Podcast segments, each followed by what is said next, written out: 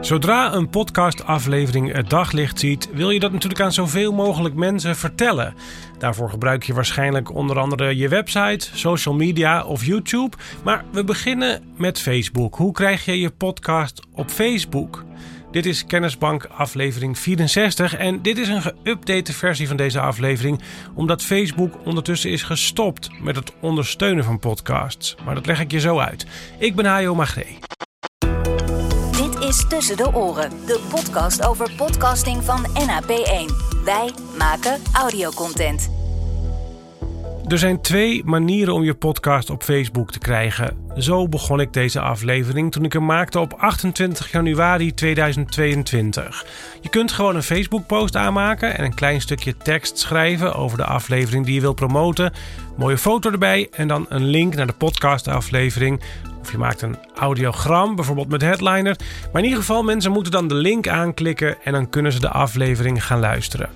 Dat was de ene manier. En ik vertelde er toen bij. Maar Facebook is ook tools aan het ontwikkelen waarmee mensen podcasts direct in de tijdlijn van Facebook kunnen afspelen. Die functionaliteit is in de VS al beschikbaar, zei ik toen, maar in Nederland nog maar half-half. Het werkte nog niet echt goed. Maar nu, begin mei 2022, een paar maanden later al, werd duidelijk dat Facebook daar alweer mee stopt. Facebook stopt dus met het verspreiden van podcasts en haalt de mogelijkheden daarvoor offline, hebben ze geschreven. En daarmee komt een belangrijk doel van deze aflevering eigenlijk te vervallen. Want we zijn dan terug bij de oude manier van plaatsen van podcasts op Facebook. Namelijk door gewoon die post aan te maken met een link erbij. En dan is Facebook eigenlijk niet anders als het gaat om podcasts dan LinkedIn of Twitter. En hoe je dat dan doet voor die twee sociale media, daarvoor kun je luisteren naar aflevering 66. Wel wil ik nog heel even met je stilstaan bij de redenen om je podcast op Facebook te promoten. De manier waarop je dat kunt doen wordt dus nu minder geavanceerd, helaas. Maar er liggen nog steeds kansen.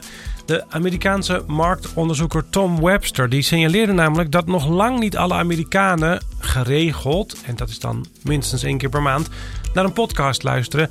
Een belangrijk deel van die mensen die de podcast dus nog echt moet ontdekken, die is juist actief op Facebook. Dus er zit een overlap tussen die twee groepen.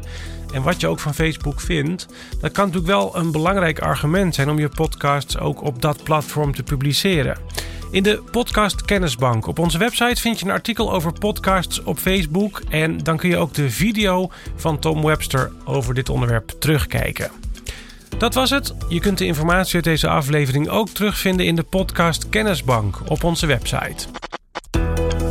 Dit was Tussen de Oren van NAP1. Wij maken audiocontent. NAP1.nl